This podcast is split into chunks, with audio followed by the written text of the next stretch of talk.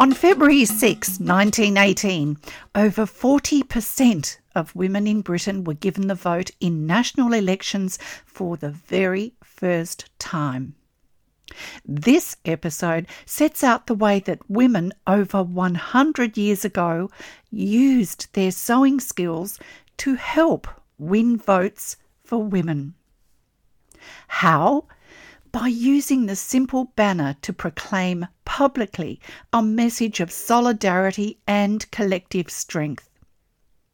Prior to legislation allowing women to vote, British Prime Minister Herbert Asquith required proof that women actually wanted the vote, which led to the formation of large networks of women throughout the country to advocate expanding voting rights. And part of this fascinating history of the women's suffrage movement, brimming with courage, artistic endeavour, the use of clever, meaningful design, all bolstered by beautiful needlework, is the Artists' Suffrage League and their stunning embroidered banners. So let's get straight into this amazing history. Hello and welcome to the Stitch Safari Podcast, a sprightly and upbeat expedition into the alluringly appealing ambrosial world of stitch history, art and embroidery. Each fortnight we'll trek through and discover the utilitarian, the decorative, the quirky and the just plain fun world that is the art of the needle. My name's Kathy Jack Copeland and I'm the Stitch Safari Expedition Leader. I'm an Australian textile artist, teacher, judge, blogger and stitch enthusiast whose work in contemporary machine stitch became my business. Now, I need to clarify some terminology here as we need to know the difference between the word suffragist and suffragette. The word suffragette was first coined in January of 1906 by a British Daily Mail reporter while covering the Women's Social and Political Union and their demonstrations demanding the right to vote. It was originally used as a sexist insult, implying that the movement for women's suffrage was not genuine and should be ridiculed, describing a suffragette as a woman who ought to have more sense. A suffragist believed in peaceful constitutional campaign methods. However, after they failed to make significant progress, the suffragettes emerged. They were a new generation of activists willing to take direct militant action for the cause. So in 1908, the National Union of Women Suffrage Societies organised a procession through London to show Asquith and others that they did indeed want the vote. And these suffrage campaigns of the early 20th century relied heavily on spectacle and pageantry, creating a flotilla of banners proclaiming their collective will. Thousands of women from all around the country and different walks of life marched peacefully through central London, apprehensive at first, but fast developing a party-like atmosphere, creating a spectacle of colour as they marched. While these marches were organised to influence public opinion, they were also a very early form of performance art, using women's capacity and creativity as makers, shown throughout history from embroidered medieval heraldry to union mottos, stitching allegiance, protest and solidarity. This rainbow of colour became a potent snapshot into women's history, deliberately using their needlework skills to fashion a new visual vocabulary. and the banners were intentionally handmade, bearing symbolic feminine emblems of birds, flowers, and lamps inscribed with women's names, using the fabrics of the drawing room, rich velvets, silks, brocades, and satin. They were splendid and beautiful. So just how did these women achieve this? Each local group used large, handheld, colourful banners symbolising their uniqueness and value to the community while promoting the ethos of women's suffrage. Suffrage historian Elizabeth Crawford wrote this, "It was banners that were recognised at the time as the most significant visual element of that procession." The Daily Express wrote that never have such banners been seen in London streets. They were works of art. And Mary Lowndes, chair of the Artists' Suffrage League, founded in 1907, said this, "Who takes the eye takes all," neatly summarising the need for striking graphics for the banners being made for their marches. Mary wrote this in her Banner and Banner Making pamphlet in 1909. "A banner is a thing to float in the wind, to flicker in the breeze, to flirt its colours for your pleasure, to half show and half conceal a device you long to unravel. Choose purple and gold for ambition, red for courage, and green for long cherished hopes. Let us go then and make banners as required and let them all be beautiful," she said. And surrounding the speaker's platform, piled in terraced ranks of raw flaming colour, they glowed like a beautiful piece of vivid coloured tapestry. Mary Lowndes, 1856 to 1929, designed many of these banners. A clergyman's daughter and influential leader in the arts and crafts movement, Mary described herself in the 1891 census as an artist-designer for stained glass. But Mary was also a successful businesswoman, setting up the stained glass firm of Lowndes and Drury with Alfred Drury, providing studio space for skilled craftspeople, enabling artists to carry out their own independent commissions. Yet Mary, a professional artist, businesswoman and employer, was refused a mortgage because she was single.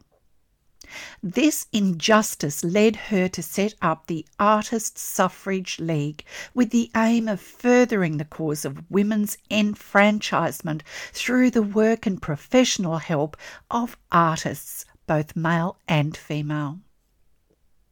Their talents were used to create posters, postcards, cartoons, Christmas cards, calendars, designs, illustrations and banners. So for the 1908 procession, 70 to 80 banners were painted, stencilled, patchworked, appliqued, stitched and embroidered by members of the Artists' Suffrage League and others. Some even made use of ribbon embellishments and tassels to be picked up and tossed around by the wind for added spectacle. Mary's simple, uncluttered designs featuring the strong, bold lines of stained glass made the designs highly visible from a distance, lending themselves perfectly to banner making. Suffragette white was first donned en masse in June 1908 for the first monster meeting held in Hyde Park. Participants, and there were 30,000 of them, were encouraged to wear white, accessorised with touches of purple and green. The newspaper, Votes for Women, described the event ahead of time by saying, "The effect will be a magnificent moving colour scheme never before seen in London's streets." And they were right. Both Australia and New Zealand participated in the march, headed by Vida Goldstein for Australia, who brought the colours back home for her parliamentary seat campaigns. And Lady Anna Stout, wife of New Zealand Chief Justice and former Prime Minister for New Zealand.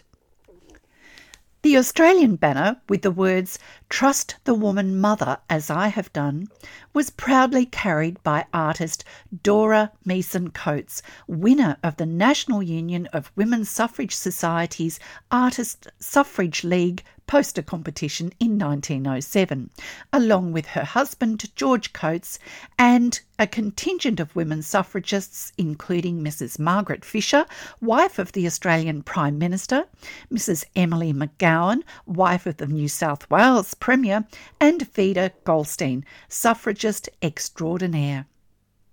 The Australian banner celebrated women's suffrage in Australia, depicting a young woman symbolic of Australia with a shield of the Southern Cross at her side, urging the maternal Britannia to grant suffrage as New Zealand had done from 1893 and Australia began to do from 1902. Sadly, while white Australian women succeeded in getting the vote, Australia's Indigenous women were further disenfranchised. But this banner had a great deal more significance for Australia. The growing worldwide campaign for women's franchise coincided with Australia's move towards federation. This new nation felt it could enhance its status by leading the world with progressive legislation, so was deemed a testing ground for idealistic free thinking, hopefully conducive to greater morality and community stability. And, just for fun, the earliest known Australian woman to be indirectly influential in the women's movement, becoming known as the mother of women's suffrage in New South Wales, was Louise Lawson, mother of Henry Lawson. The colours green, white and violet and their initials came to represent the suffrage colours, standing for Give Women Votes, but also symbolising white for purity, purple for dignity and green for hope. Purple was also a colour used to signify royalty. The suffragists used it to imply that they were worthy of having a political opinion. Green also stood for hope in their fight for equality and the potential for political systems to be reborn. White stood for purity, both in private and public life. These marches also displayed the development of a new concept we know today as branding, and it was hugely successful for the movement. Their branding was so cohesive that historical documents show women from the other side of the Atlantic communicated and shared strategies. Describing the banners, the Morning Leader wrote this on the 14th of June 1908. "They have created the beauty of blown silk and tossing embroidery. The procession was like a medieval festival, vivid with simple grandeur, alive with ancient dignity."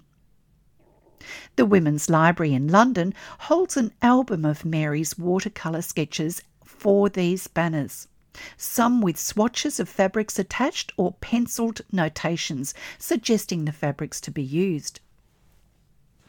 The size of 4'6" by 6'6" was deemed large enough, especially if the weather conditions were windy.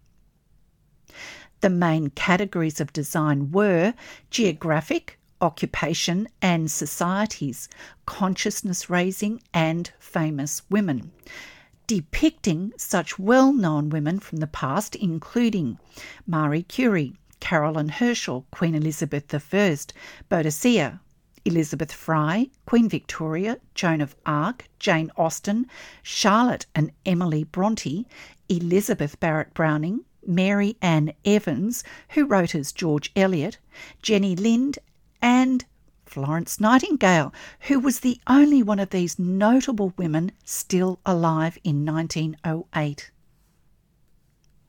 This Valhalla of womanhood, wrote the Sunday Times, sent a powerful visual message that what suffrage campaigners were demanding, full citizenship as evidenced by the vote, was not really radical, threatening or novel after all. Altogether, the Banners summarises visually the range and relevance of the suffrage movement, being celebratory, commemorative, inspirational, educational and political all at once. Each local suffrage society displayed emblems that were recognisable to their own town or region, with the recommendation from Mary to use the old symbols always when they will serve, but with a new twist for the new thing we are doing. They also harnessed the power of Greek goddesses in banner imagery, reinforcing that women have always been part of democracy. A diversity of women's occupations were displayed in the Banners: doctors, teachers, business and office workers, artists, actors, musicians, nurses, physical trainers, gardeners, farmers, foragers and homemakers. The Daily Chronicle noted that the beauty of the needlework should convince the most sceptical that it is possible for a woman to use a needle even when she is also wanting the vote. The women's suffrage movement challenged and subverted conventional notions of what it meant to be a woman in the Edwardian period, where embroidery was relegated to the amateur crafts, where women of means were expected to be proficient in sewing for the church, the home, their husbands and family. However, here we now see the art of embroidery very cleverly deployed away from representing feminine embroidery, portrayed as a pillar of weakness, rather using it to be seen as a pillar of strength and seen worldwide. Mary Ann Carter, chairman of the National Endowment for the Arts of America, wrote this in her foreword to the book Creativity and Persistence, the Art that Fueled the Fight for Women's Suffrage. There is perhaps no better example of the arts being used to help transform public opinion in a social or political manner than during the women's suffrage movement. Throughout the long and arduous path to victory, the depiction of women and the different perspectives of their roles in society and politics were displayed through literature, poetry, fashion, sculpture and illustrations, as well as sharply acidic and intentionally divisive cartoons. Louise Bourgeois once said, "The act of sewing is a process of emotional repair," and this period of female emancipation was extremely emotive. So just how much influence have these banners exerted over the years? The work The Dinner Party, created by American artist Judy Chicago in 1974 to 1979, is one of the most iconic artworks from the feminist art movement of the 1970s, made to celebrate the richness of women's heritage, surely highly influenced by the visual art of the suffrage movement. Even today, the wearing of white is a powerful symbolic gesture, often used to attract media attention, generating inspiration and energy across time and space, but also honouring women who have gone before. This, from the American Library of Congress, expresses the whole rationale for the use of banners. Suffrage banners transformed traditionally masculine streetscapes into colourful spaces of female empowerment. During parades, banners identified who was marching and why, conveying simple but very effective rhetorical devices to convey disapproval and pressure politicians. The UK Parliament website mentions this. A banner demanding the right to vote for women was unfurled from the Ladies' Gallery in the chamber of the House of Commons by suffragettes during a protest on 29 October 1908. The banner comprises a printed handbill pasted onto cloth and mounted on bamboo sticks. Suffragettes smuggled the banner into the Ladies' Gallery, passed it through the grille that covered the window, and unfurled it into the debating chamber. During this incident, 2 of the women chained themselves to the grille and had to be cut free. The banner is seen as being both a literal and metaphorical representation of the protests made by women behind the grille. Women, using a variety of fabrics and techniques, including skillful embroidery, created some of the most extraordinary, even disturbing, iconic artefacts, many of which are housed in art collections today.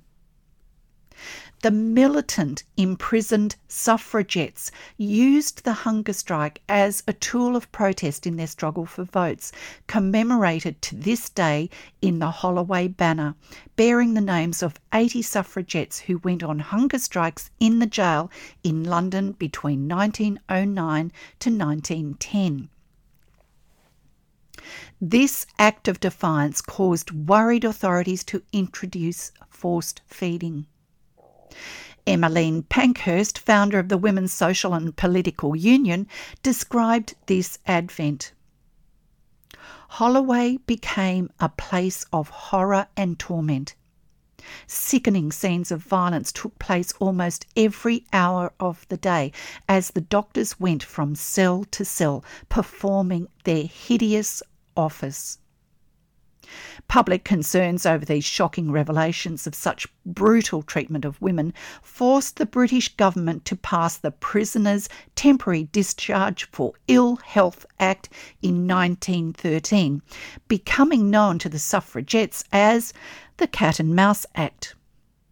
Prisoners were released when they became weakened to be re-imprisoned to serve the remainder of their sentence when their health improved, hence Cat and Mouse. The suffragette newspaper of 25 July 1913 reported this make-believe conversation in a cartoon entitled The Quality of Mercy. Doctor, this woman is very weak, but I think at a pinch she could stand another 25 minutes. The Prime Administrator, 25 minutes? Ah, well, never let it be said we do not temper our injustice with mercy. Let her out in 20. Suffragette prisoners were even rewarded with military-style campaign medals upon their release. The poignant quilt-style Holloway banner was made up of 80 separate pieces of white linen, signed and embroidered in purple thread with the names of the 80 women who went on a hunger strike in the prison from 1909 to 1910. It's bordered by large expanses of green and purple cloth, with embroidered text along the top saying, Women's Social and Political Union, worked in Art Nouveau style. The newspaper Votes for Women described the quilt as being a suffrage linen quilt with a beautiful design in the colours by the well-known artist Anne Macbeth, and containing embroidered names of hunger strikers, forming an interesting memento that will be sold for £10. The banner was first used in the From Prison to Citizenship procession held in June of 1910 in London. Embroidered kerchiefs and cloths relating to the suffragette movement included a small embroidered panel worked by Cissy Wilcox when she was a Holloway prisoner in 1911. worked on white silk measuring 14 by 8.5 centimetres and embroidered in green and purple. The text states this: worked in Holloway, December 1911, Cassie Wilcox, Newcastle. The piece clearly shows several broad arrows later drawn in, referencing this as being regarded as belonging to the British government. Cassie was imprisoned for 2 months for smashing plate glass windows. From something as simple as a needle, thread and cloth, women created thought-provoking, powerful and inspirational messages, showing us the materiality of the history of the women's suffrage movement, providing insights into the techniques and materials used to make these banners, along with the symbolic meaning of the images, colours and styles they used. In 2018, celebrations and exhibitions occurred worldwide commemorating the centenary year for the suffragette movement. And just as they'd been used in 1918, magnificent hand-embroidered banners were created in their honour 100 years later. This was one of the most rewarding episodes to research. I had no idea about Australia's and New Zealand's involvement. That in itself is an area worth further research, but what I did find surprising was the worldwide connection at a time when worldwide travel and communication was not easy. Yet these women did both. Thank you so much for your time. I do hope you've enjoyed this episode as much as I have in presenting it to you. But there's more to come in 2022, so do stay tuned and subscribe. Stitch Safari's now reached over 7,500 downloads, and that's all thanks to you.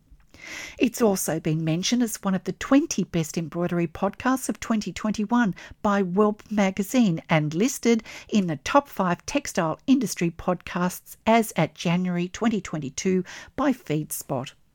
And I'm extremely grateful. Please leave a message and subscribe to the Stitch Safari podcast. There's just so much more to discover and it's all so fascinating. I do post interesting tidbits on Instagram and Facebook from time to time, as well as book reviews and a blog on the Stitch Safari website, so do head on over. Till the next exciting episode of Stitch Safari and our next inspiring adventure into Stitch, embroidery and design. Bye for now.